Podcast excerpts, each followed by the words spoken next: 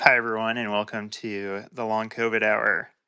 Uh, this week, we are going to be talking about the amazing moonshot campaign action that we did on Tuesday last week.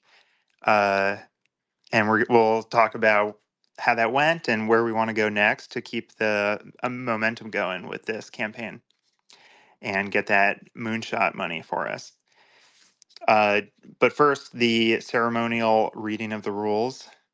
The rules for the long COVID hour, if anyone's not familiar by now, are no misinformation, no hate, no attacks on patients, allies, or participants. And um, that one seems to be a sticking point for some people. So, uh, and uh, no minimizing COVID or long COVID, and three minute max uninterrupted speaking time, which can also be a sticking point. On on that last one, um, if you're talking and you hit three minutes, I'll I'll just give you like an emoji reaction to let you know your time is up, and hopefully I won't have to come in and interrupt. Um, okay, well with that out of the way, um, let's talk about this moonshot. And um, at this point, if anybody wants to come up and join me to talk about it, just raise your hand or ask for uh, ask to be a speaker, and I'll bring you up. So on Tuesday, um, I I don't know if everyone here participated in this. We did a uh, national action in the United States for um, to call our Congress men and women, our members of Congress, to demand a long COVID moonshot, which would be $1 billion or more per year for the next 10 years to go toward long COVID research. And that would, um, you know, allow all the amazing researchers that are currently working to continue their work and for, uh, uh, you know, to really open up a new field that would bring in new talent and uh, give us the best chance of finding treatments or maybe even a cure for long COVID. Um, a lot of people participated. We had definitely hundreds of calls, uh, hundreds of people participating, and everyone made uh, three calls to just their senators and one to a member of Congress. So um, we easily could have had over a thousand calls on Tuesday. And we heard some great stories from people who um, talked to staffers who thought they had long COVID themselves or um, had not heard of long COVID and that this was the first time that they were learning something about it and we're going to go learn some more. So I, we think it already made an impact. And then beyond that, it was um, it was just like a great activity for the community to do. It was much more positive than um, you know just complaining or infighting. Uh, so we're hoping that it's the first of many such actions and that uh, we keep up the momentum until we get what we're demanding. But uh, we'll see where it goes. That's what we're going to talk about today. All right. Anyone want to come up and chat about it? I see some of the uh, other members of the like Moonshot organizing team are here.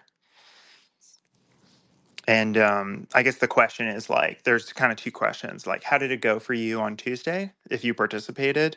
And um, the second question is, you know, what else do you think we could do as a community to keep up the pressure on Congress to pass, um, you know, uh, some like legislation or language within an appropriations bill about uh, long COVID research funding?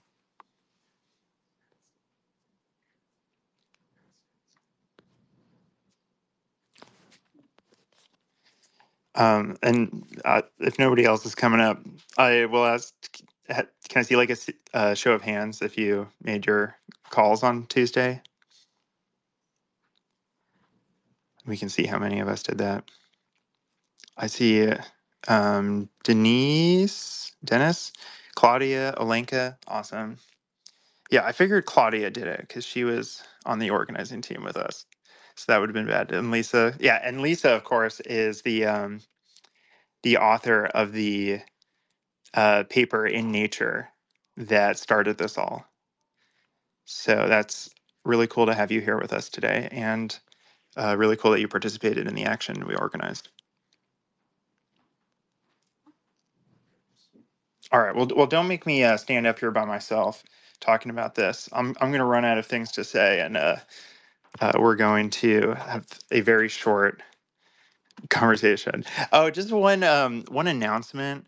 Um, I tweeted about this, but uh, the, the there there were some requests that I got as DMs from people who um, couldn't make the long COVID hour and wanted to listen back, but were having like technical difficulties on Twitter.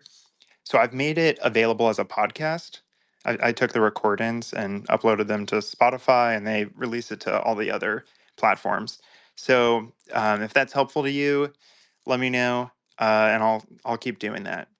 So you should be able to find it on um, uh, like Spotify, Apple Podcasts, Google Podcasts, whatever.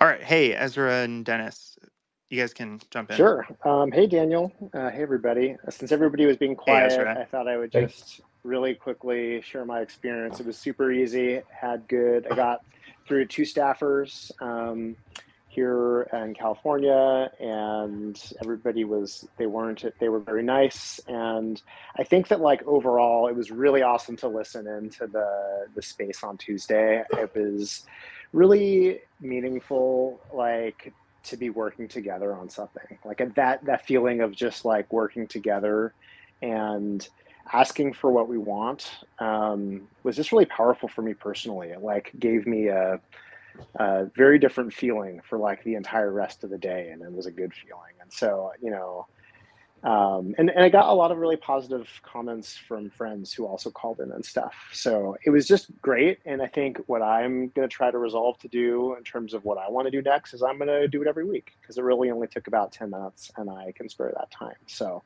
that's kind of my my follow up. I think it'd be a good way just for me personally, just to stay engaged and make sure that um, the folks on the phones know that we're not going to stop calling. So that's uh, that's what I'm thinking.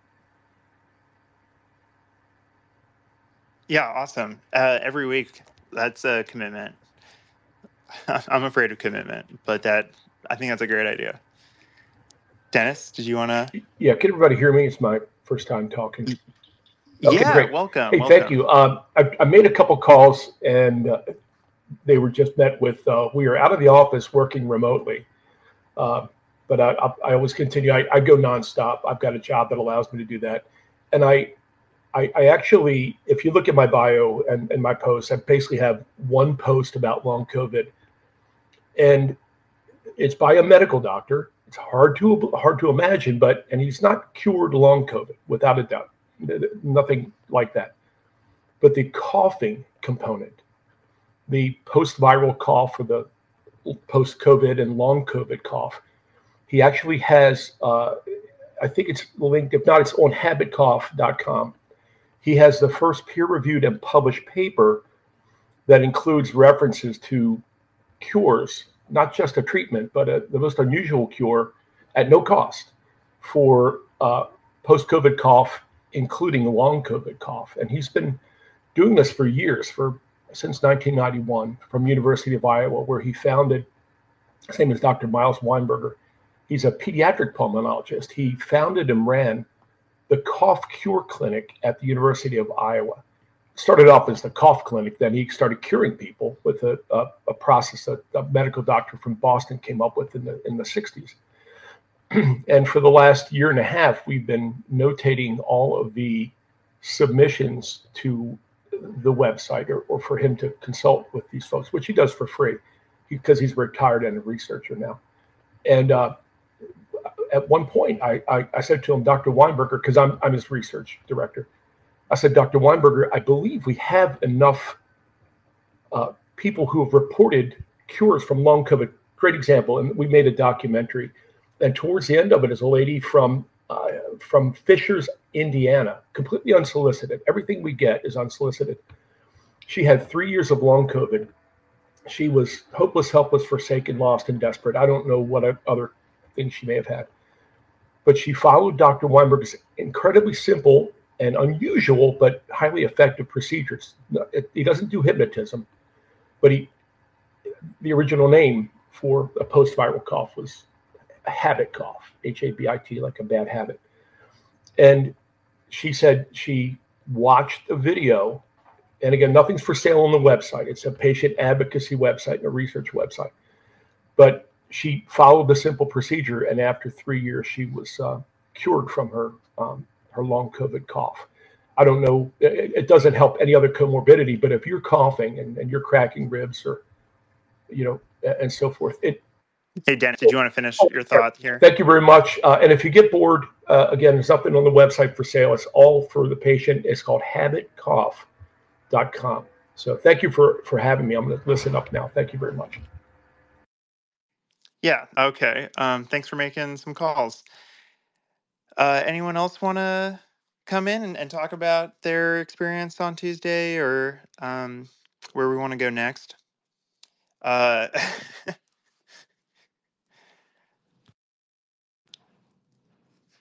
okay, my uh, my girlfriend's mom is here next to me, and she wants to uh, she wants to jump in.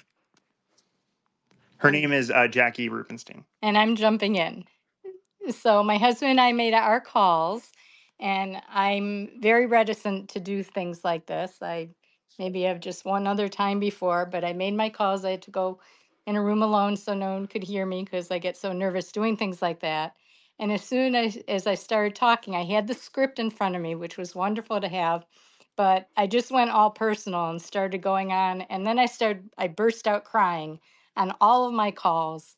And the aides that were listening were very solicitous and very nice and wanted to know no more. And so once they were engaged, because I was crying, I went through the script and did all the numbers that I've heard from being in this space. And um, it was, it ended up being very effective. And I think they really heard me.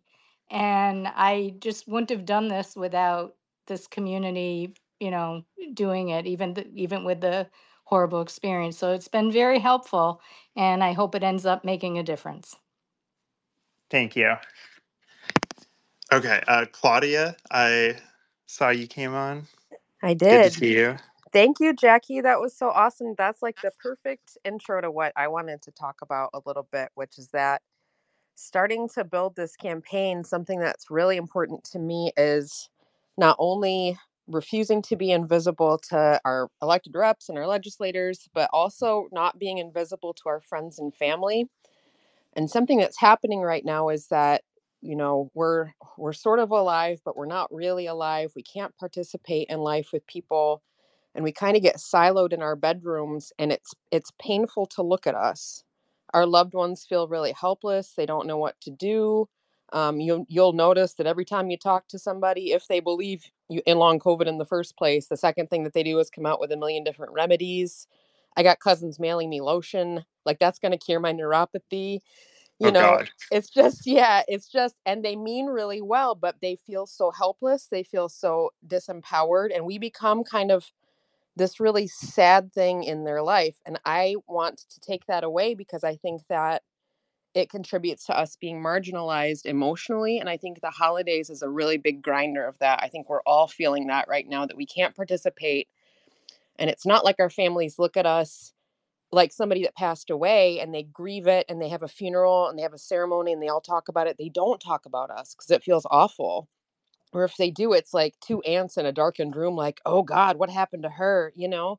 So i think that doing actions like this and making it really accessible opens up this world where our family can take those feelings and put them to use and can you know my mom was very weirded out when i first got sick because i got sick I actually had a, a, spike vaccine reaction at first, and then I got sick off COVID as well. So everybody, and this was in 2021, so everybody was like, I don't know what's wrong with her. Now that they can lean into this identity of like, hey, my loved one is sick. You guys need to do something about this. This is so upsetting. This is so sad. This is happening. Look at her. Like, I'm the mom of a sick kid. That has really helped me be visible and it's helped to sort of um, you know activate my friends and my family and loved ones to fight for us too because it is going to take more than just us. So that's just kind of like a really good side effect that i found um, it was a campaign that i was able to like more portably take to people one in one one on one and explain like what i wanted them to do and that it's really not any harder than ordering a pizza, which I know for us millennials and millennial cuspers can be also a challenge. But once you get on the phone, you know, just let the emotions flow and it works. And I think that we can keep building on this because that those emotions aren't going to go away until we're feeling better. We're still going to be this kind of sore point in our family. So that's kind of my touchy feely spiel on kind of some of the emotional component behind um, other things that the campaign can achieve, right? Because we know that they weren't going to uh, roll into the office today on their two day week and suddenly give us $10 billion. But the point is to get in the habit of it, to keep applying pressure, to all work together, and to keep building towards something that gets us somewhere. So thank you.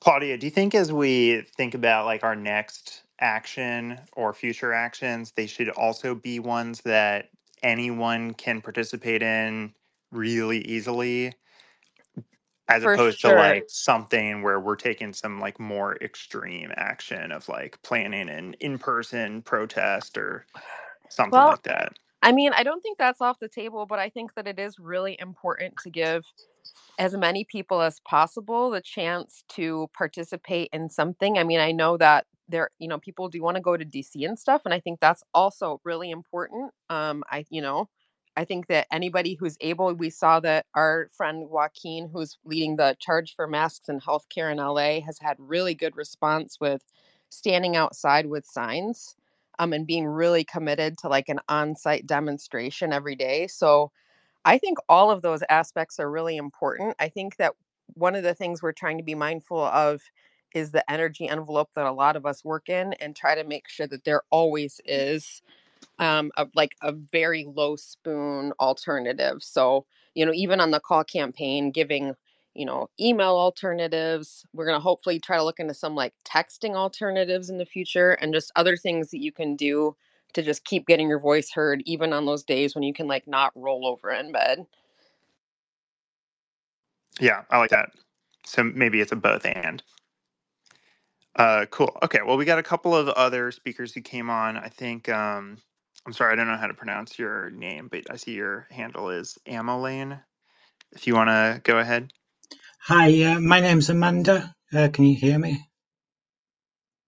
Yeah, we can Hi, hear you. uh, sorry, it's a new laptop. Um, I, I uh, got long COVID uh, at the beginning of November 2022, uh, and then I got fibromyalgia type symptoms as a result of that, and uh, neuropathy, uh, extreme exhaustion, um, uh, in bed uh, a lot of the time, just feeling like you know totally worn out, um, like a just you know totally just totally drained all the time. And um, I, I, just wanted to briefly say I'm, I'm really happy to have, have found this community and um, what, what, you're doing, especially getting articles published in Nature, etc., and making calls to Congress is is uh, wonderful to see. So uh, thank you very much, and uh, yeah, and.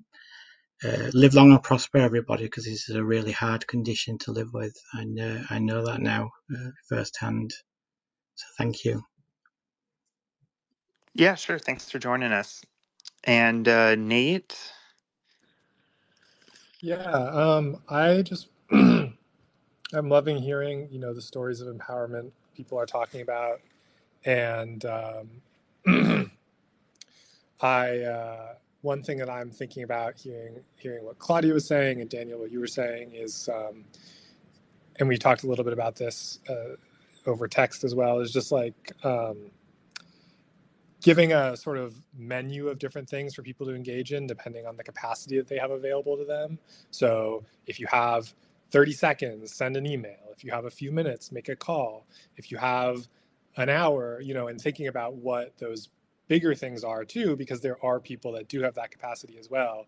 And then figuring out like when to sort of boost or make asks of of for each of those things. Um, I think is going to be really crucial to keeping the momentum going so that people can, so that there's always a, a, a sort of bite-sized action for exactly how much energy somebody has um, so that, you know, we can really keep the momentum going, I think is going to be uh, crucial.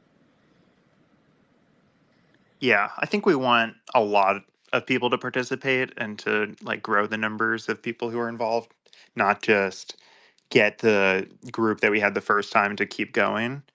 So, um, yeah, I think making it as accessible as possible is crucial to making that happen.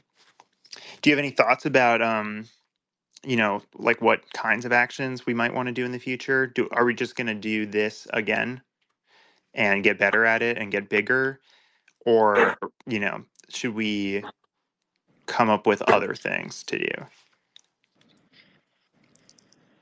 Um, I mean, I think the call hour, like the, the call action is a really great like foundation because it's so accessible and so and and such a great like uh base to build from. And so I think figuring out like, you know, and there are ways to build that in and make it like fun. Like there could be like a regular Zoom or something where people get on and just chat and then everybody goes on mute for a few minutes and makes a call. Like there are ways to build routine out of it that could be just like also sort of community building.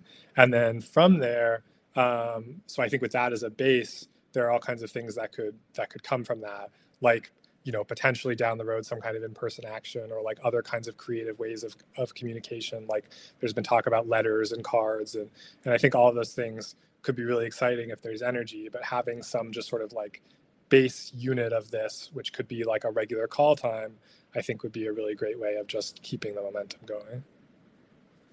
Yeah, I do. I know that it's um like so so much harder for us to do an in-person action, but I think even if we could do one at some point, it would supercharge what we're doing here, and like we could get some great pictures out of it and uh, I feel like we still see the like millions missing pictures from a year ago in every news article. Um, I think we need to do more for like this moonshot thing to do that and like get out in the press somehow and media. I, I think it's good for us, which admittedly are a pretty small group of people who are really politically active when it comes to long COVID, to go call. And it's another thing to have that amplified by getting some press coverage. So I, I think whatever we do needs to like be crafted in a way that uh, it would be newsworthy. Um, all right. Anyone else want to come up and share their experiences with the moonshot or, or thoughts for uh, future actions? Or I should say, you know, as is always the case with the long COVID hour, um, if there's you know something else about long COVID that you want to come up and talk about, that is always fine. I just try to have a topic each week so we have like something to talk about. Um, all right. Well, if we have a pause in the conversation, I uh, also mentioned this in a tweet, um, but the next movie for the like, we've been doing like a film discussion once a month. The next one is going to be a fun one. Uh, the votes came in for the Hunger Games, and I'm curious to see how we're going to relate that to long COVID. So go watch the Hunger Games sometime in the next couple of weeks before that. Okay, but back to the long COVID hour. Um, I think there was some chatter in our group about the holiday cards, and I wonder if that was something that we wanted to uh, like have get get some like um no, we're not doing the holiday cards. Okay. Uh, Gloria, do you want to go? Hi. Yeah, I just had a question about uh, long COVID and uh, sleep, specifically uh, circadian rhythm disruption. Um, has there been any? Um, I know there's been a lot of research done on insomnia um, as well as you know other uh, sleep issues surrounding long COVID. Uh, but has there been um, anything in regards to circadian rhythm dysfunction? I'm just curious, as I believe um, my daughter's circadian rhythm uh, dysfunction um, is a result of her COVID infection, as well as some other uh, long COVID complications. But uh, mostly, uh, the biggest issue we have is uh, we've we've been diagnosed with circadian rhythm dysfunction, and uh, definitely a, a rare disorder. So, just curious if there has been any long COVID research around circadian rhythm. Yeah, I don't know about that specifically. I know that people with long COVID often have their circadian rhythm altered to the point where they like stay up much of the night and then sleep in late into the day. Um, but I, am not sure what's driving that. If anybody else has any insight into that, feel free to uh, bring that up. Claudia, were you putting a thumbs down on the um, holiday card thing? Okay, all right. We uh, we won't talk about that yet. Um, yeah, I don't know. I I would like to. Maybe it's because I have ADHD and I just like crave novelty, but I feel like I want to see uh, more different actions over time. And like, I think the calls is probably the best one just because it's doable and we've seen it be successful and we're reaching the members of Congress almost directly. But um, I just crave novelty and I feel like uh, we, we should keep it mixed up. And I, maybe that'll keep people more interested and involved too. Um, all right. Anybody else want to come up? I, I, do see some of our um, moonshot people here. Oh, Nate, you're back. Hey, Nate. Yeah. Say that I, you know, chances are, if if you feel that way, you're far from the only one. And so I think it's a it's a great point that you know also coming up with new like new ways to capture people's attention and keep people's attention uh, is just sort of like it, it's strategic if it makes people feel interested because you know odds are you're you're far from the only one who, who feels that way. Yeah, though on the other hand, I think um, a lot of what kept my attention this time was the amazing art and graphic design that was coming out related to it. There was like so much creativity in that. And um, I think there's a lot of creativity in the community that's still left to be seen. So I wonder like if as as long as we're allowing ourselves to be creative in some way and creating you know something interesting like that if the endpoint is still the same action uh, you know maybe that will keep our attention and our energy going like really cool stuff came out. That um that animation of the rocket ship taking off, I literally could watch that forever. Jackie is back. I want to second that on the creativity and the way you guys made it so accessible. I was able to just take that link and put it on my Facebook and people who you know i was friends with in high school or anything they were able to so easily get it and then told me done they had made the calls so whatever actions you end up taking if you're able to make it as shareable as that then we can expand the community beyond people who are just themselves personally affected as far as they know as of yet and eh, grab a lot more people in to participate and you think it was like the visual the visual was was really helpful. But you know, I shared that right in my Facebook. I think that that grabbed it for people rather than just saying, "Please read this something and see if you can do something for some." But you know, it did grab it. It was very easy to open it up, and then when you had the very useful script there, people didn't have to spend much energy to participate and help advocate.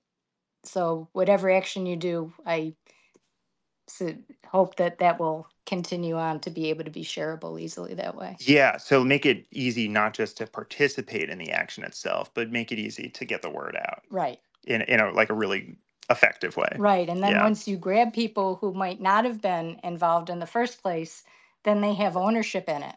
Oh, you know, so they did this very easy thing to do. Well, now they're a part of it and they're ready to do more and they're ready to talk to other people that they did it.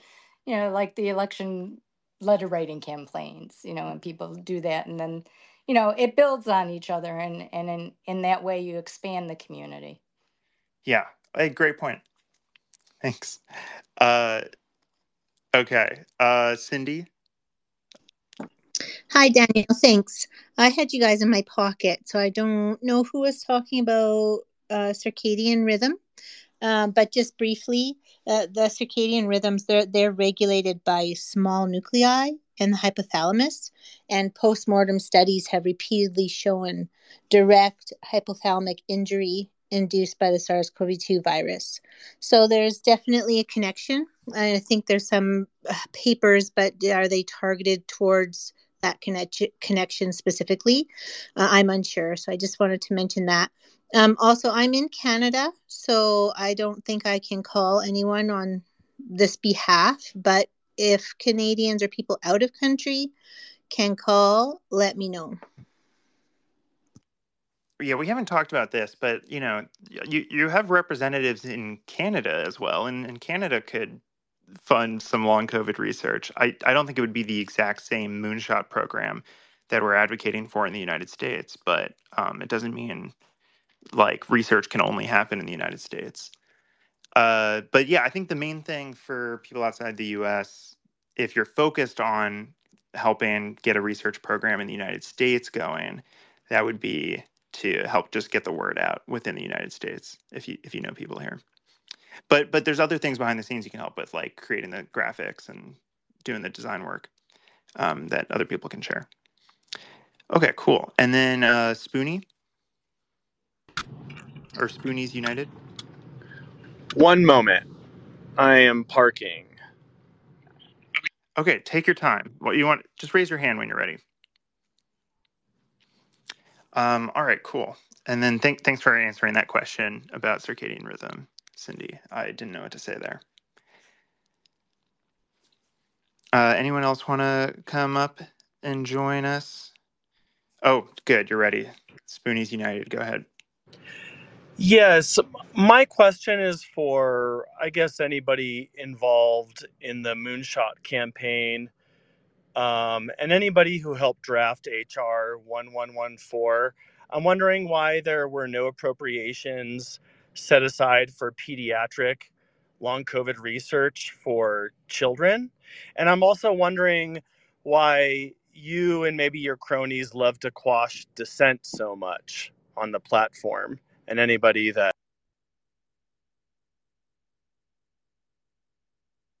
all right i that didn't seem like he was really trying to participate uh Bree. hey Bree.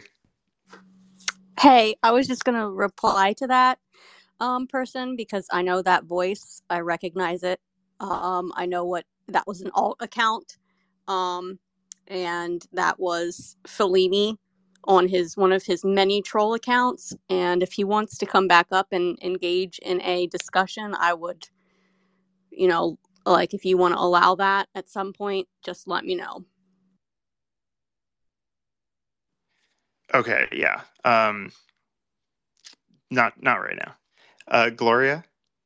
Um yeah, I just wanted to uh mention to uh Cindy um, thank you very much. Um, I've read uh, a few studies so far on circadian rhythm and uh, and COVID. Um, so um, I know they're definitely doing some research on it. I'm, I'm definitely looking to find more. I meet with my uh, daughter's uh, specialist on Wednesday, so I'm going to be uh, checking with him because uh, uh, you know, kind of like with anything else, uh, trying to get a diagnosis that the actual COVID infection was the catalyst um, is always a, a, very challenging thing. I'm in Canada as well, and with socialized medicine, it makes it even more difficult. So, um, I haven't seen a lot uh, going on with our government and with the funding of long COVID, or pretty much any actual research uh, relating uh, to the disease. So, uh, definitely something we need to do over here in Canada. So, I'm glad you guys are doing something in America. Yeah, unfortunately, the US is like where most medical research happens in the world. Obviously, there's some in, in Europe and in Asia as well, but uh, the US is by far where most of it happens. Um, Claudia? Yeah, I just wanted to say we have had a lot of international interest in getting other campaigns like this going. And I think that it is there's it's just a point of difference. There's you can do activism by you know convening a group and thinking of the things that you want and then going and asking for them or an alternate version is you can go out and find things that are already in process that would be helpful to you and then get a group together to boost them And so that's kind of what we did, you know, finding this article that really fit a set of needs for us that seemed achievable, and then finding some other bills in process that we felt would also benefit long COVID people, and then just kind of running a like campaign on that. So I think that that's really doable. It's just a matter of going out and finding who, you know, you've got to have a couple people in every legislature that are on your side and start, you know, get your fingers in that oyster and start cracking it because they're definitely not coming to us to help us. We have to go to them. Yeah, get that uh, tasty, tasty oyster meat. I've never had oysters. Are they good? I don't know. Yeah, I'm vegetarian, so I don't okay. really know what I'm talking about. I'm like, that's mean, but I hear that's what you do. so we'll talk about walnuts next time or pistachios or something. Oh, okay. Yeah, get that sweet, sweet pistachio meat. Um, yeah, I was on the. I we, I've we've gotten an interest from people outside the U.S. both about like this moonshot specifically and um, long COVID advocacy in general. I like it just as like because of the long COVID hour, people have DM me and been like, "Oh, can we do this in Germany?" And um, I think we're going to do like an international um, one of these where we talk about like sharing uh, ideas or best practices across countries. So, like on a Sunday afternoon when it's um, a better time for Europe, we'll do that. And obviously, any time that's good for us is good for Canada. So, you guys are welcome as well. Yeah. And uh, let me know if there's interest in that. Um, I'm not sure exactly what that will look like. Cindy, yeah, you can jump in. Oh, thanks. Yeah, in Canada, there's um, long COVID research happening through the government of Canada, through Laboratories Canada, um, and they just connect uh, a lot of different research avenues uh, to try to um, make sure it's accessible and they get the most funding they can for people. So there is some stuff going on. There's a lot of trials going on with different things. Um, so they're they're they don't get the money obviously that the united states does but it's not like nothing is happening here. Yeah no definitely. Um i think i've heard the resolve therapeutics trial is in canada. I may be misremembering that but there's there's definitely stuff going on in canada. There's just always more room for more in whatever country it is uh, there well, it's hard to get into here too, right? So there was a, a, long period where you had to have a positive COVID test to enter into any of the uh, long COVID programs. And a bunch of the long COVID programs, at least in Ontario, instead of expanding them, uh, they shut a few of them down. So uh, it's just, I'm not saying there isn't anything. I'm just saying it's incredibly challenging. And with the large amount of people uh, between long COVID, and then you've got those that have um, injury, which you know is similar to long COVID. Uh, you've got a lot of people who need services that are just not widely available. Is more of uh, what I meant. I didn't mean there's nothing. I just mean there is definitely not enough. Yeah, on the on the clinical side, especially not. Uh, the demand is so much greater than any small number of clinics in a few cities could possibly provide uh, support for. But um, I think we were. I think Cindy was talking about research, but they they kind of go together. Um, yeah. All right. Back to uh, this moonshot thing. Um, I liked what Jackie said about like getting a, a foot in the door. And I do think that what this thing did last week, more than anything, was get a lot of people's foot in the door of advocacy. So many people made calls for the first time who had never called their representative.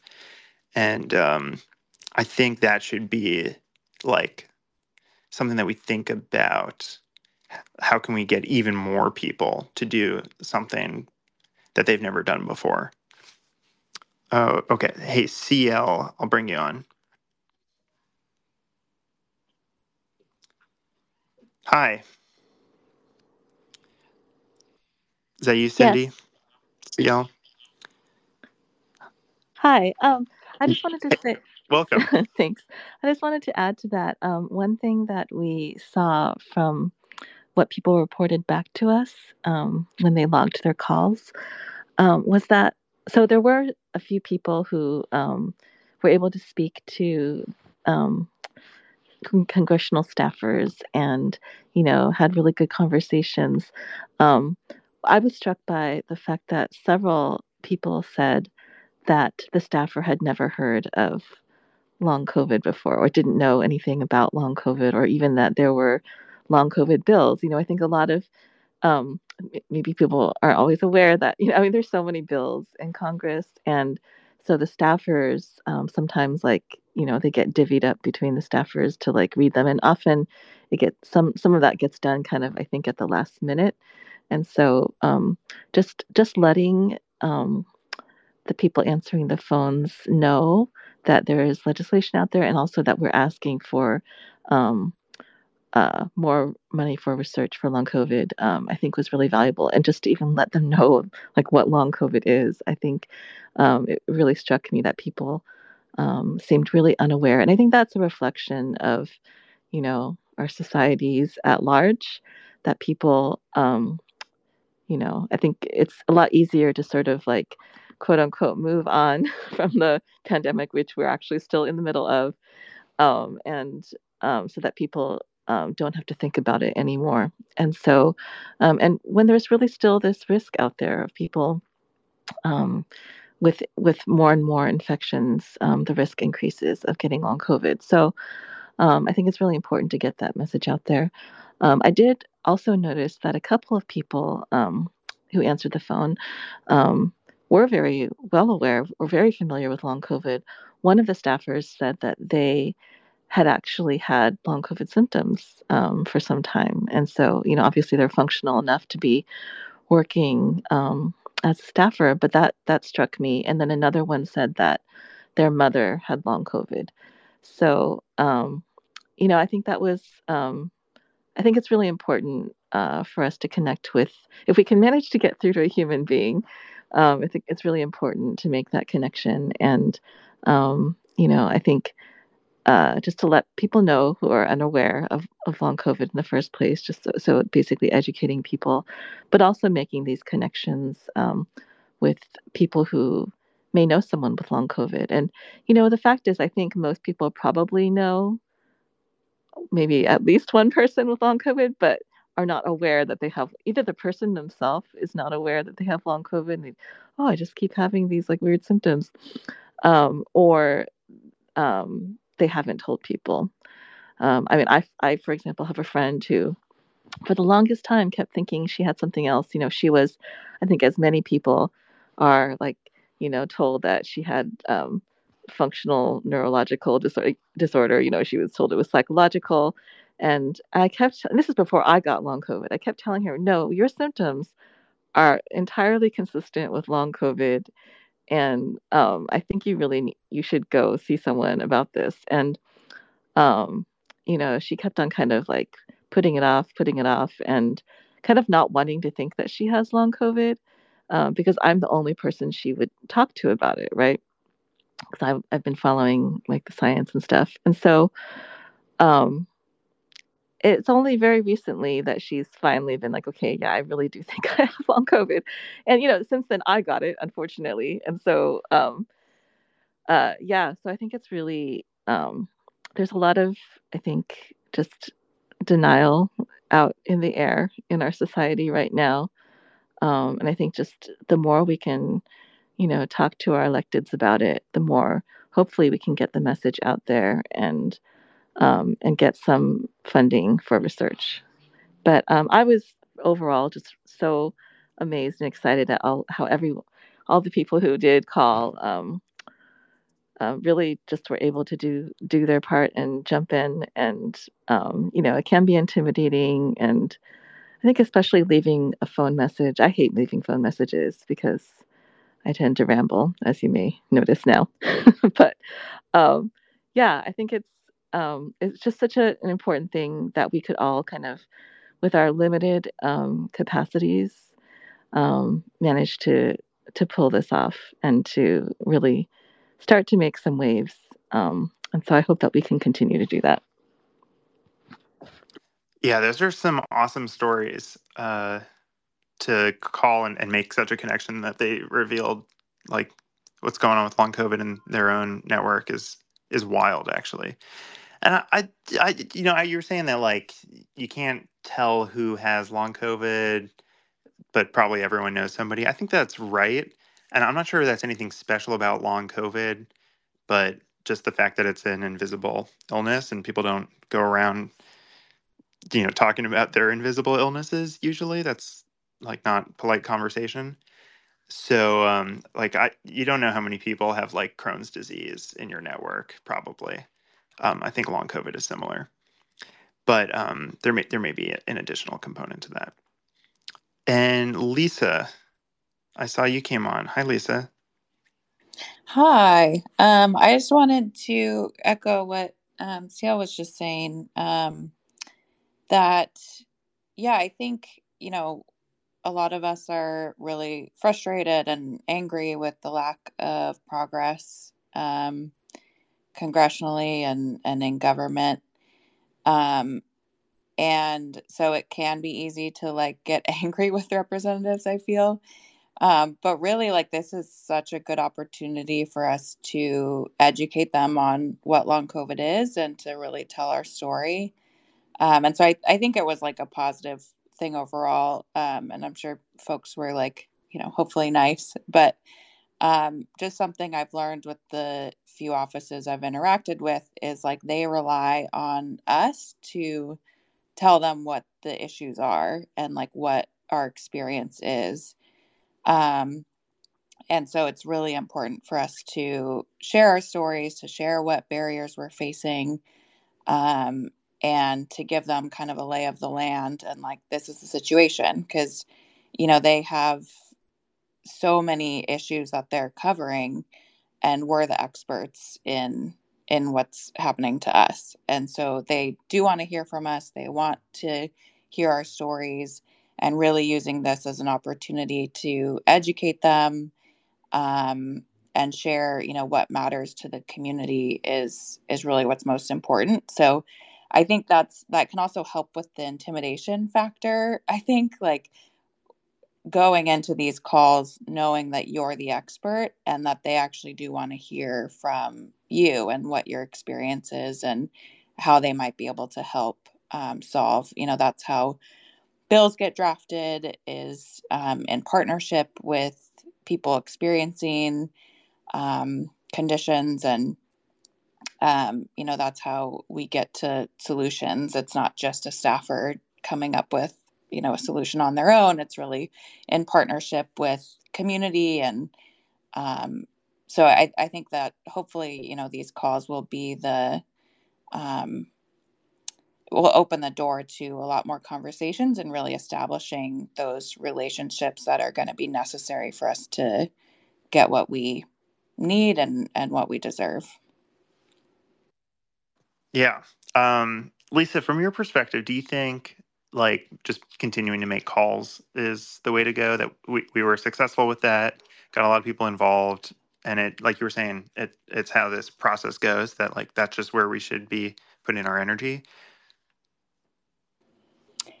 Um, I think for for Congress, probably. I mean, I'm actually I'm not an expert in like how to mobilize Congress. Um, by any means. It would be cool to have like because you know some of these calls are turning into meetings and um, you know i think there's a way that we could probably leverage that where we're all making the same asks and have like you know some talking points and really prepare um, now patient advocates for like what they can say to their rep um, but I, I you know i think from what i've heard like if you want to get through to Congress, those calls can really make a difference.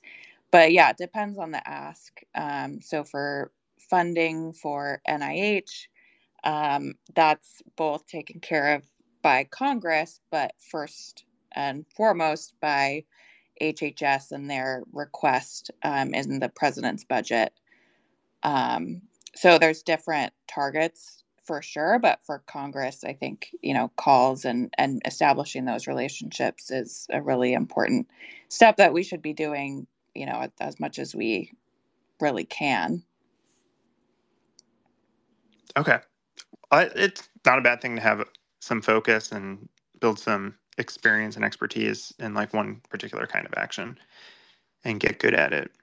Uh, all right pete i think you were next Good to see you again. You joined us last time, I think. Yeah, hey Daniel. Yeah, I've joined you a few times. Um, yeah, it's good to hear feedback of what happened. Um, but it was something that CL had said earlier on um, about people not recognizing that they have long COVID, and this has happened to me this week. That um, my wife was in touch with um, a family member who we'd kind of lost contact with, but when the symptoms that they were, that they had were described to us. We, we're both like, it's long COVID. They've got long COVID. You know, like it seemed so obvious. You know, the things that were were happening.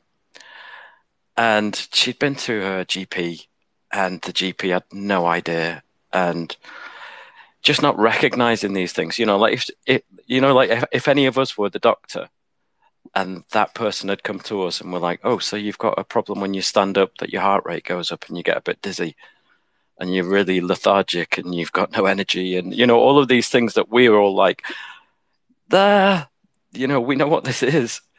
But the doctor's like well you know we'll do some some standard blood tests and we'll see what comes back. And you know all of these things take forever to do.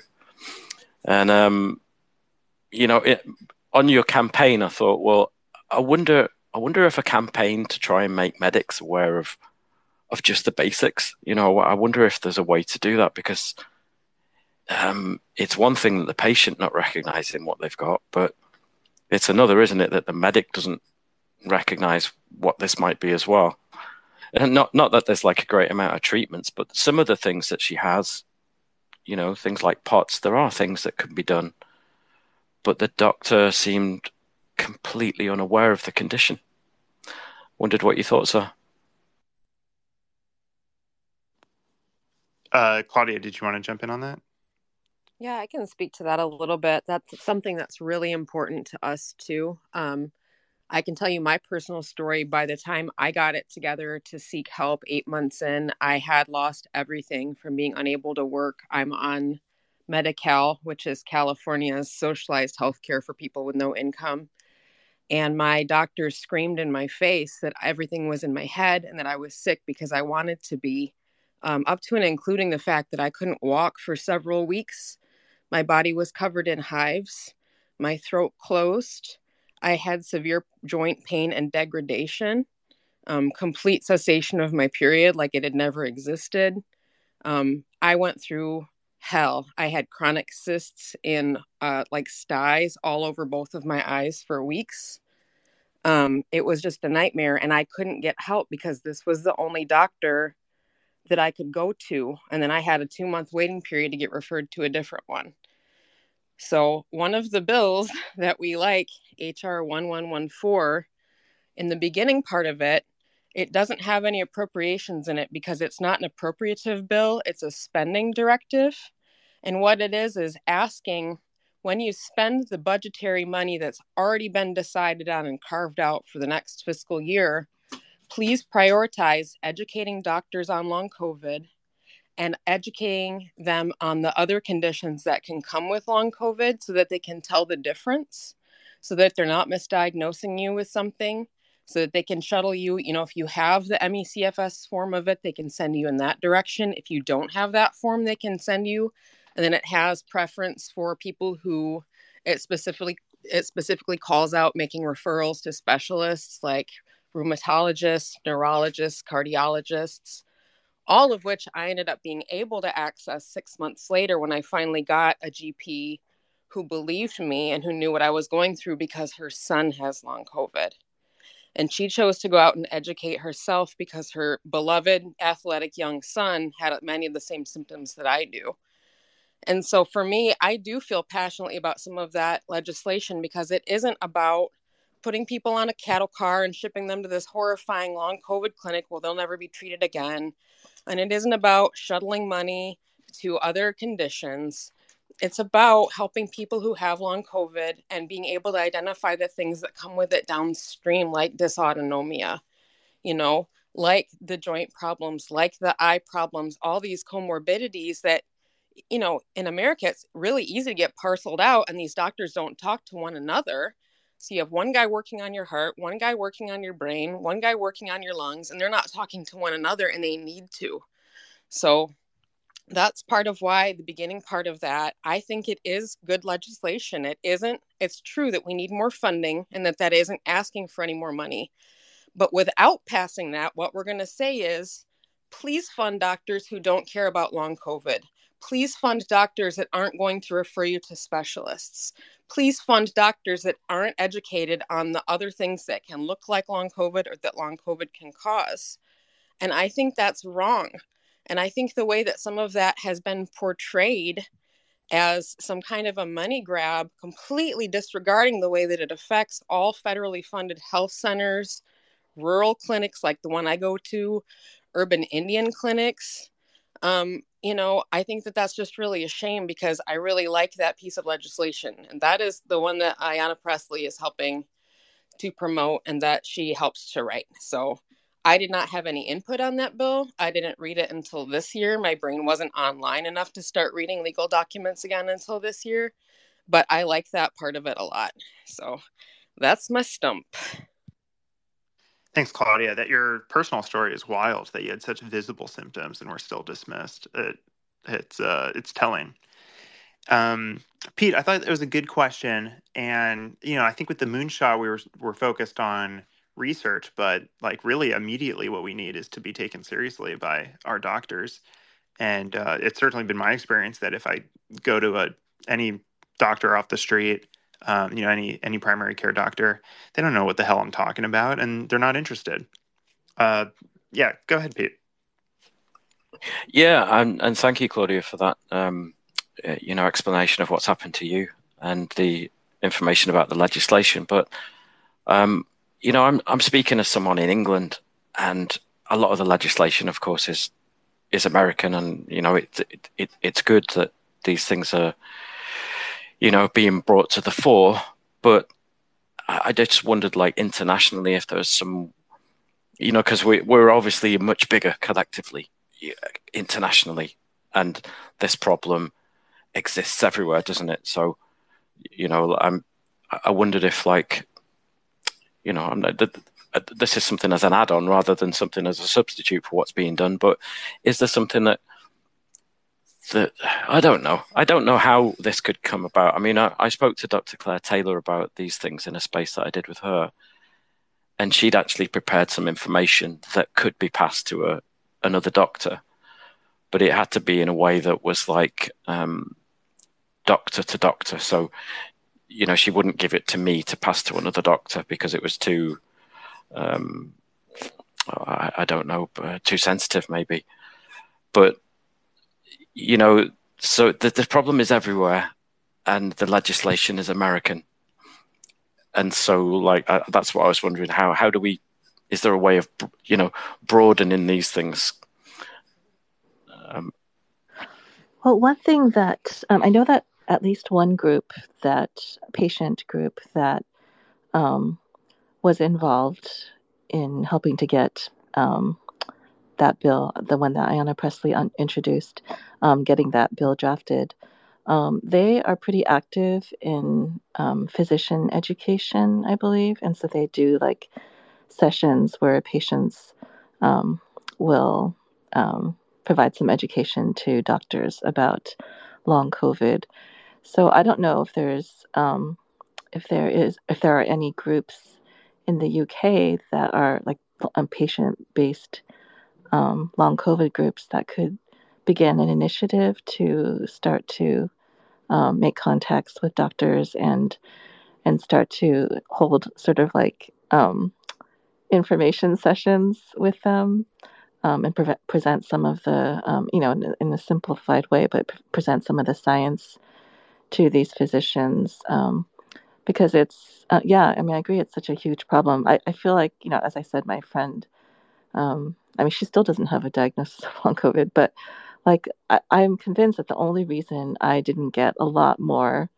nonsense flung at me is because you know I have a scientific background, and I would tell them once they start. Like one doctor asked me if I had been feeling stressed, and I immediately was like, "No, we're not. We're not doing that," and and told her that um, we were not going down that road. In fact, no, I was not feeling stressed, but um, my symptoms were not arising because of that. And so I think it's, um, yeah, I feel like there needs to be a lot more doctor education. And, you know, of course, that, you know, as Claudia said, that's included in, in some of the legislation in the US. But I mean, that's across the board worldwide. I think there needs to be much more education. And unfortunately, I think that um, it's a lot of it is going to fall to the patients um, to begin to really push for more education.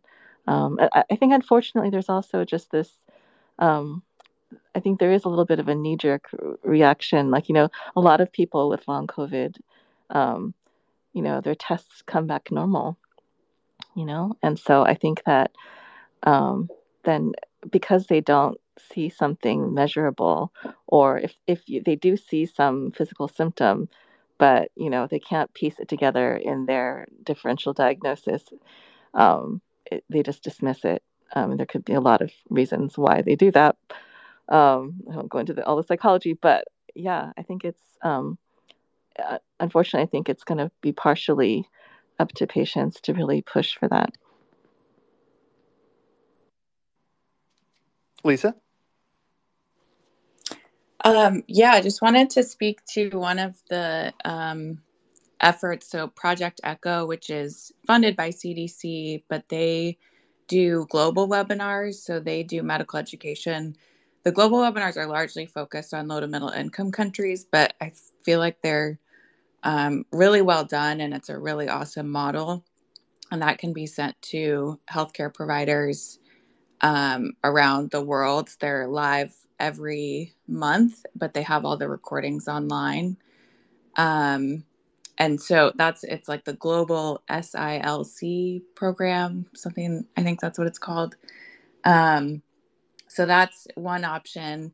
But then I agree that, you know, I think patients are really pushing the way forward here. Um, about maybe a year and a half or two years ago now, um, long COVID physio put together this really awesome international um, virtual medical education um, symposium. And that was it brought together I, th- I think it was like it was at least hundreds i think thousands of healthcare providers around the world.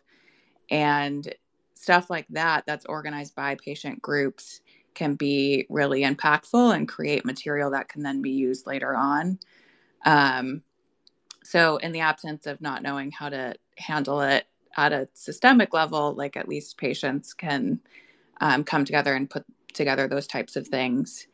Um, and I think that's largely where we've been seeing most of the medical education coming from is patient groups um, putting it together. But I have seen it, you know, there's been a few global um, efforts. And so I'd look at the global silk and that's Project Echo. And then um, see long COVID physios example of something that, you know, maybe another one um, could be put together. Pete, you can go ahead. Oh, thanks, Daniel. Thank you, Lisa, for that, and CL for your your, your comments as well. And um, yeah, I agree, Lisa. The these programs are, are going to be useful. I think it was the example where the patient. I mean, you, you, we talk about patients advocating for themselves, and and the patient often leading the medic. And I think that's great. And that's how it's, you know, it needs to be. But it's when the patient doesn't know. And, um, you know, that, that requires the medic to recognize, you know, and a lot of cases the patient isn't able to advocate. And like CL, you were saying, you know, why they were like, we're going to go the down, down the line of, you know, are you over anxious and stuff like that. In a lot of cases, people don't sort of realize they're being led down a particular route, do they? Um, and again, I, I, I, can't remember who said, but it's uh, I think it was Claudia, I think it was you, where you were saying that in in the system there, it's like you go and see a cardiologist for this, you go and see an endocrinologist for that, you go and see a neurologist for someone, you know, and a rheumatologist. And by the time you're done, you know, you're like years down the line, especially here in the UK. It's like, you know, if you need an appointment, um, I mean, we, we waited like a year for a cardiology appointment for my daughter. Um, and then we waited for a rheumatology appointment. And now we're waiting for an endocrinology appointment. And we're not really. I don't really feel like we're getting much closer to to um, to getting to the point where things are improved. And it's only what we've been able to do privately with people in the long COVID community, and from listening to spaces like this and listening to people's experiences, that you you you pick up tips, you learn from each other, you you you figure out a way forward. But if you're that person who hasn't been lucky enough to be in these spaces and um, to talk to others in the community. You know, you've just been isolated and listened to what's on the the news. You don't even know yourself what what is wrong, and it's that gap that we need to bridge somehow, so that the um, medical provider is recognizing what's wrong with the patient rather than the patient having to lead it the other way. But I think, um, like Lisa said, I think we might, for the time being, be in that that limbo status where we have to do that. But I feel sorry for my family member that uh, I mean, it turns out she's actually had a stroke as well, and they didn't recognize that even. She had to go privately to have scans and stuff like that because she got pushed away and told them that that's not what happened. Uh, it's a real minefield, isn't it? Yeah. Uh, I agree with everything you said. It hits painfully close to home and I'm sorry you're going through it as well. Um, frequently horizontal. Did you want to say something? Whenever you're ready. And uh, Olenka, you just came on if you wanted to speak. Sure, I'm happy for uh, frequently horizontal to go first. Uh, I think we just lost them. Drat.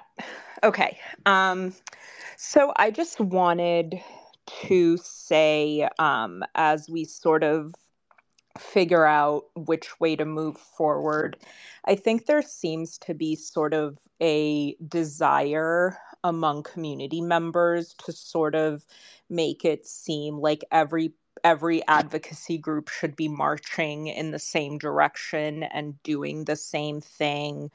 Um, because, you know, we tend to sort of get bogged down in comparing the asks that different advocates are proposing and things like that. And I just, I want us to remain cognizant of the fact that long COVID is an elephant and, you know, you often get asked the question, how do you eat an elephant? And the answer is one bite at a time.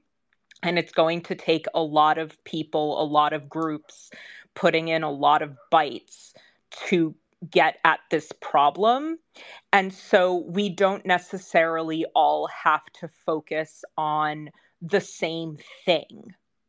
Um, so, you know, uh, the question of why aren't we focusing on this and why aren't we focusing on that the truth of the matter is, is I don't know if anyone else here is a is a fan of Parks and Recreation, but Ron Swanson often has this thing that I that I often very often used in my career. Don't don't half-ass two things, whole-ass one thing. And so um, I just want us as we move forward, you know, if Moonshot is going to focus on sort of looking at ways to creatively engage our politicians to get research funding, that can be our thing. And it's not that we don't acknowledge that you know, physician education is important because, like, I have MCAS, and the first allergist that, and I had pretty severe MCAS. The first allergist that I went to told me that I could not possibly have mast cell activation syndrome because I don't faint when I eat. Um, and like anyone who is familiar with that knows that that is only like one part of MCAS um, or one presentation. So it's not that we're saying this isn't important. It's not that we're not saying, you know, all of these other parts of the elephant that require people to eat it is aren't important. It's just we're all we all have an energy limiting illness. We're all very low on spoons. And so it's just groups of people getting together trying to figure out how to help eat an elephant. So that's all I got. Uh, I'm glad I ate dinner before this because I would have lost my appetite. no, but I, I, take your point about um, about splitting up the work, and and it's a it's a gift actually that we have so many people in so many on so many different teams basically um, approaching this differently, and I, I appreciate that diversity. Um, frequently horizontal. I'm still having trouble adding you as a speaker. Um, I, I, it's not personal. It's Twitter. All right. Uh, did anybody else want to uh, say anything? Response to Olenka or anything else? Um, I, I think there's there's a challenge as well with having a lot of different teams working on it. You know, a big challenge that um, it we we uh, I don't know. I, I come from an organizational behavior background. That's what I studied in graduate school, and there's this concept of process loss that when you're trying to coordinate um, either a team of people or or like teams of teams, in an organization, uh, the more people you add and the more teams you add, the harder everything gets. And there's just a, a cost built into that of you have to talk more, you have to understand what other people are doing, you have to see how you fit into it and how you can add on it instead of just doing duplicative work. And um, that that never ends. It just gets worse as more people are involved. So uh, you know we can appreciate the diversity and be mindful of the process loss.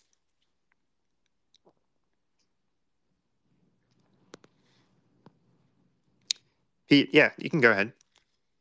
Yeah, I was just coming back to Olenka and what she said, and uh, yeah, appreciate that. I I wasn't suggesting to do this as a as something different and change focus. Um, it was just really something that that cropped up during the conversation in response to what others had said, and you know, uh, and the recent experience that I'd had this week. Um, you know, so I'm not trying not trying to change anybody's course of direction, just um, thinking what what else could we do to raise awareness? That's really all. Uh, really all I was meaning. Yeah, and I think awareness writ large serves us all. The more people are aware of long COVID, the more likely doctors are to be aware of it. Then the more likely uh, members of Congress are to be aware of it, and so on and so forth. So uh, awareness is probably an elephant that we can all uh, push in the same direction. Am I working with that analogy correctly? I doubt it. Uh, eat in the same direction? No, that doesn't make any sense. I think we have to start eating at the four corners and work our way toward the middle. Oh, like um, uh, like Lady in the Tramp style, but forward. Yes, it's not going to be a bella notte, but we're going to meet in the middle of the elephant. Yeah. Uh, hi, Deborah. Did you want to speak? Hi, Daniel. Thank you so much for allowing me to speak. Um, it's refreshing. Um, and I was intrigued to hear you say that it's important that we all speak together because that's not been happening. And I just want to point out, and I put it in the nest, that at least three people um, who were part of this have blocked me because two weeks ago I just asked a question that was in good faith. And I'm a long COVID person from Canada, and they have blocked me, um, Bree, Claudia, and Mamacita, and wasn't meant in any any bad faith. It was an absolute good faith. My question was why one person said that that your moonshot was tied to legislation, and the other person immediately came up and said they weren't. And I thought we were all supposed to be together helping each other. Um, and to get blocked like that. And so your space last week, Daniel, um, I couldn't get in to listen. Now, um, uh, I might not agree with your tactics, but we're all supposed to be in this together. And when you say that, it, it really breaks my heart because I have cognitive issues due to my long COVID. And the people in your community blocking me because, you know, I, I don't think that, you know, because I ask a genuine question. I just don't think that's fair. I see Bree has her hands up, so she's maybe gonna try to say why she blocked me. But you know, um, can we all just stop doing this? It's just so hateful and painful. Thanks for the microphone. I'm dropping down. All right. Yeah. Thanks for joining, Deborah. And uh, I do remember you being there last week. So uh, thanks for coming back. Uh, Bree? Hi. Yeah. So um, I do want to address this and and maybe um, provide some of my personal experience and shed light onto that over the last couple weeks, and then also discuss maybe my perspective on how I'm not part of Moonshot, so how this was presented to me and how I'm viewing things as well. So first I'll deal with the legislation thing. I'm and clarifying that I'm not part of Moonshot. I'm not part of anyone except this overall community and I didn't have any knowledge or participation in this other than it being dropped to the community and um, supporting it. So I perceived it as the legislation is not tied to moonshot in this in the meaning that these legislative bills that are on some of the flyers or you know graphics or whatever are not the legislation that would be linked to moonshot and would not be the moonshot legislation that would be written and hopefully um, compiled with lots of community input um, and that legislation would then be presented you know, in the future tying to Moonshot and our monetary request. The legislation to me is already on the docket, already in litigation and being reviewed, and was something that was presented together with the Moonshot as information and saying, hey, here are these bills, review them. They're currently in the docket. When you call your senators about the Moonshot, maybe mention these and some other items that you would like to reference in your calls regarding COVID that's how it was presented to me that's what i um you know read those flyers as and that's how i presented my phone call to my senators and my emails as well. I included the um the moonshot demands what i thought i needed from that and then also these bills. And i did express some concerns about these and what else is needed in future legislation. So that's just how i took it. And now, Daniel, can I address the other issue about my our the blocking thing, or would you rather not not be discussed? Uh, it's fine with me as long as you follow the rules. Yep. Okay, so I blocked several people, countless people, including um, Deb and others, who were exhibiting hateful speech, um, condescending spaces, and um, things that I do not tolerate in my personal life and over the last couple weeks. And also, as a general statement, I don't know, I don't owe anyone access to me that I don't want to give in my personal life and on social media in particular. So if I block someone based on how they're acting, the things that they're saying is how I would act and treat that person in real life. So when I see hateful speech and hateful behavior, I don't want to see it on my feed. And that's why I've blocked people the last three weeks or so. Thank you for letting me speak, Daniel. Yeah, sure. Um, Kim? Yep, I just wanted to um, let people know because people can't, we just can't see everything that happens online. And the other week, something hateful was done towards another long hauler. And I just want to say that Deborah stood up to that and said it wasn't okay. And I just wanted to let people know that in case they didn't see that. Um, and I'm, you know, Deborah and I, we just, she puts her Wordle stuff on there and I'll put mine on there. It's not like I know her super, super well, but I just wanted to let people know that she stood up to something that was really hateful the other week. And she didn't have to stand up. I mean, we need people to stand up against hateful things, and she did. So I just want to let people know that in case they didn't see it. Um, and then the only other thing I will say uh, is I do understand why people do tend to block because I get again I was talking to with some people today our autonomic nervous system took a shot with COVID right and we're kind of all uh, for me anyway, once my autonomic nervous system kicks in and I have a high heart rate for whatever reason, it's like it doesn't want to come down. It kind of is stuck up there. And so I think that that's sometimes why people will tend to block because it's just uncomfortable when when your system is stuck on high, your heart rate's high, right? It's just an uncomfortable feeling. So I guess I would say don't always take a block completely to heart because it could just be that that person really needs their space to be you know at a low level very very calm and and that's just what they need for their own well-being. But anyway i just wanted to let people know again because we can't see everything and and deborah really did stand up to something that was in my opinion really awful last week. Thanks. Yeah thanks kim. Um, I, know it's been a stressful time for the community recently, and um, it's hard to hard to see some uh, friendships get strained and uh, people's feelings get hurt. I I think it, part of it, um, you know, is just Twitter.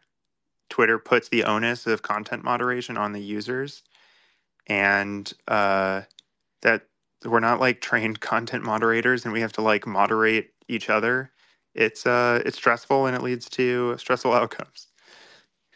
Charlie, you can go ahead if you want.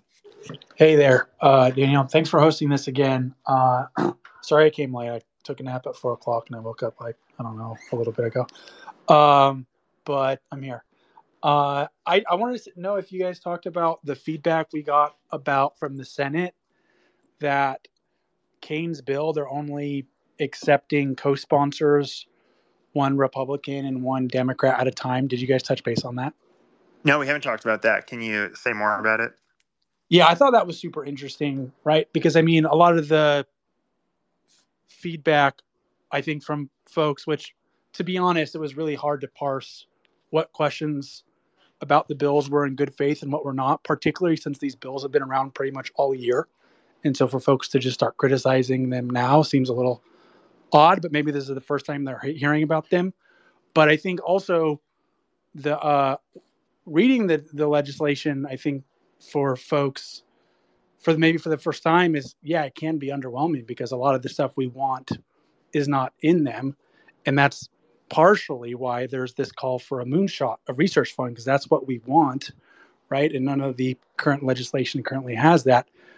I think why that might be is because right now, most of the bills that are being introduced into Congress, and particularly the um, the Senate bill, it had to be stripped down again just because of the political realities that are going on in, in the Senate and, and in the House. And the fact that the political dynamics are so fraught that they won't even accept another Democratic co sponsor without another Republican co sponsor speaks volumes, I think, to that dynamic.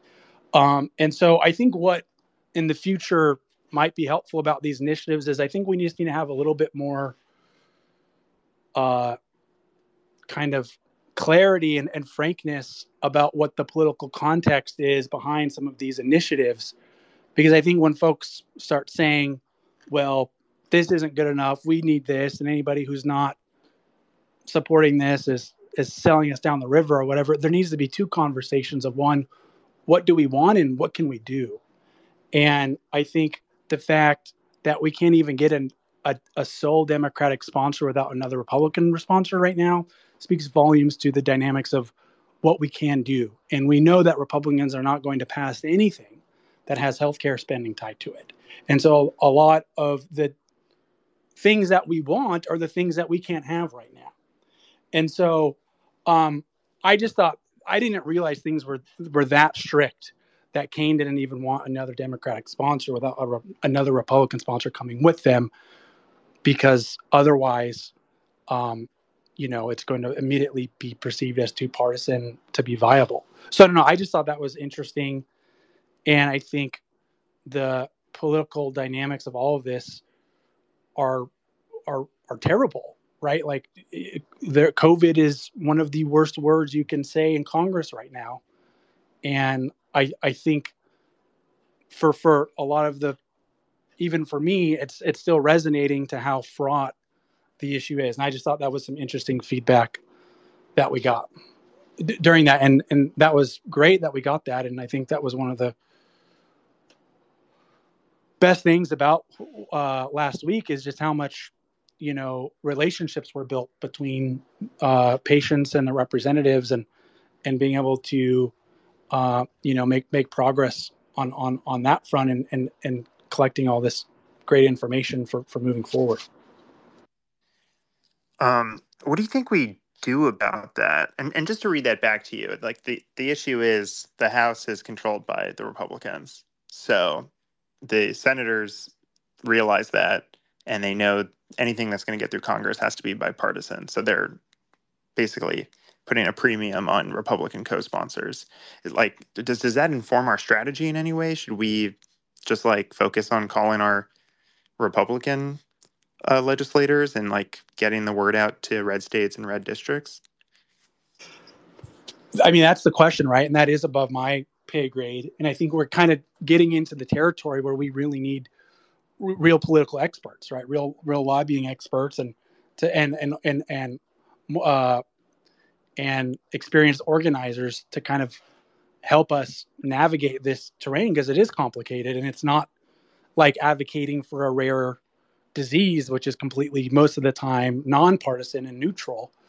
Um, uh, it was great to hear from um, Olenka's uh, partner last week, and I think like that was one of my main takeaways is that we really need. To, uh, we're getting to a point where I think we need a little bit more seasoned perspective on some of these things because it is, I think, uh, complicated. And that was my thought process too. Is that maybe we the, the focus then is do you do you try and find another you know sympathetic republican you know for this for this cause and is there you know a strategy that funnels into into that you know yeah i mean my question is the same to you and i don't know i don't have the answer that's for sure but i'm curious yeah maybe, maybe we need to go get that answer before uh, we spend a lot of the community's energy on something that um, you know, I, I, we have to believe in it if we're going to be asking people to um,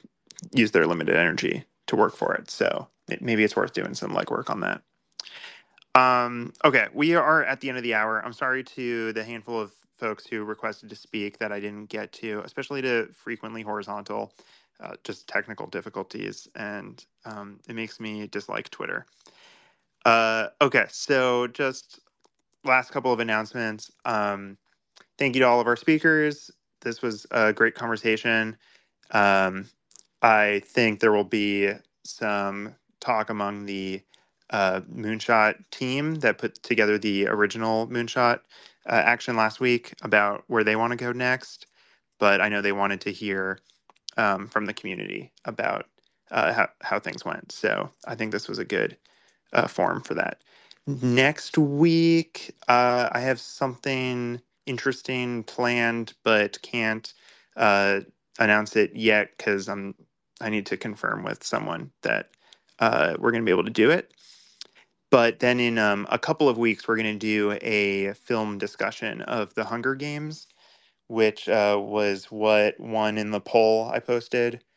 Um, so hopefully everyone's interested in watching or rewatching that, and we'll see how we can uh, relate it to long COVID and advocacy.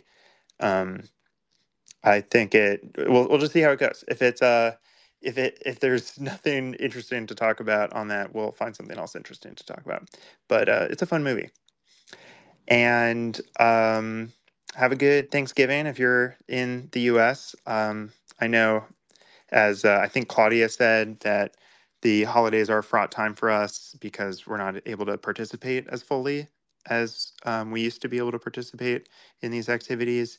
But I, I, hope you're able to spend some time with family and find some meaning uh, in this time. Okay, uh, see you all next week and uh, stay safe until then.